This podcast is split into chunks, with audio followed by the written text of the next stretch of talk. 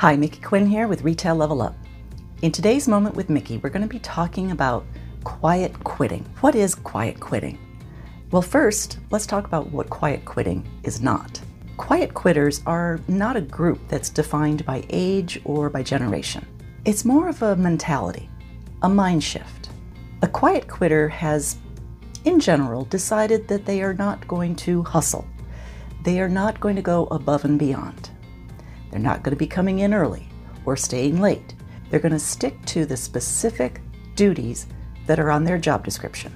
Now, this does sound a little familiar to that old phrase called short timer syndrome, because the behaviors and the characteristics of a short timer sound very similar to a quiet quitter. But there's a big difference. A quiet quitter has no intention of leaving their job, where a short timer, they've already decided that they're quitting. The definition of quiet quitter actually has a pretty wide range. There are those who are just setting healthy boundaries. Their intent is to not get burned out. And on the other side of the spectrum, there are those who have just decided that they are not going to put in any extra effort at all. They're only going to do the very bare minimum. They're going to do as little as possible because they just don't care anymore. Every couple of decades or so, the American workplace goes through some major culture shifts. Think back to when millennials first started showing up in the workforce. And the greatest generation and the baby boomers looked at millennials as this strange group of young folks that really did not work to the same work ethic that they did. Millennials were often described as entitled or not being good team players or in the nicest of terms, being very focused on their work life balance. Yet, just a few years ago, back in 2018, when the millennial generation made up 38% of the American workforce, which was a large percent, 73% of them reported working at least 40 hours a week, and 25% reported working at least 50 hours a week or more. So, millennials were not, as a group, disengaged and underperforming. In fact, in hindsight, millennials look like rock stars compared to the new group that's called quiet quitters, which is not defined by an age or a generation. So if you are a business owner or a manager or an employer, what are you going to do about this quiet quitter? Well, here are four key tips that you can use to help avoid a quiet quitter situation. Number one, Get to know your people. Leaders who build relationships with their employees create work teams that are much more loyal, much more engaged, and work harder and are more productive than leaders who do not engage in building a relationship with their people. Number two, create team engagement. Successful leaders know when they give their team an opportunity to get to know one another in not necessarily a work environment, but maybe an offsite retreat or some kind of team building exercise. When they get to know each other, they start to care about each other because they've learned more about them as a person.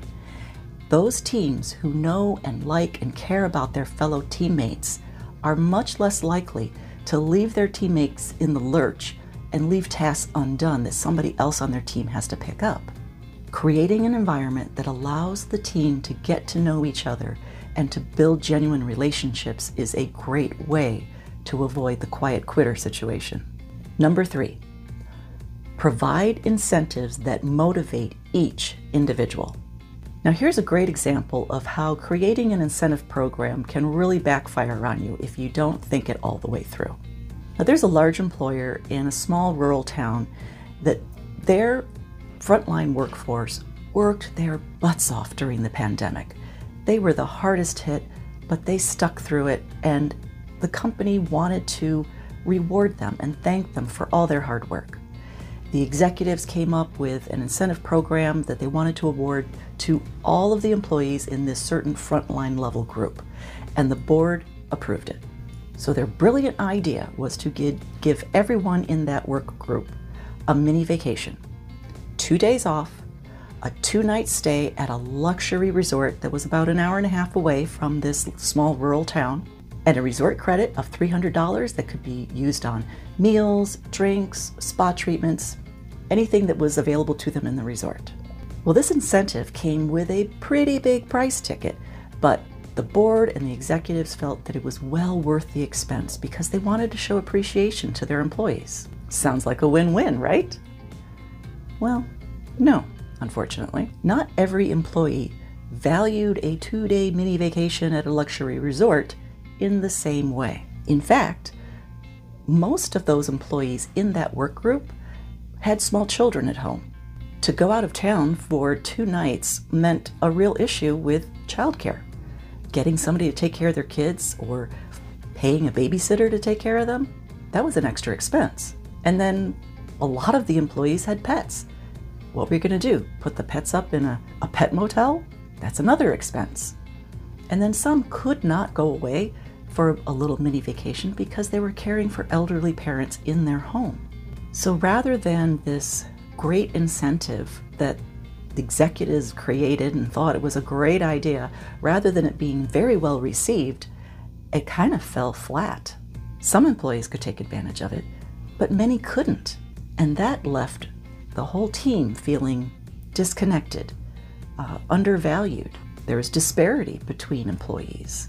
And it also created a feeling with the employees that the employers, the executives, the board was completely out of touch with the realities of their workforce. So, what's the solution in that regard? Give your employees a choice on what matters most to them and build your incentive programs around what really motivates them. Give them some options. Tip number four provide a method for employee feedback and use it. Now, the first three tips I shared with you rely heavily on having excellent leaders in position. It's very likely, though, that in most organizations, not every single person who's in a management or leadership position should be, or are still learning the role and learning to grow their skills and develop those skills to be a good leader.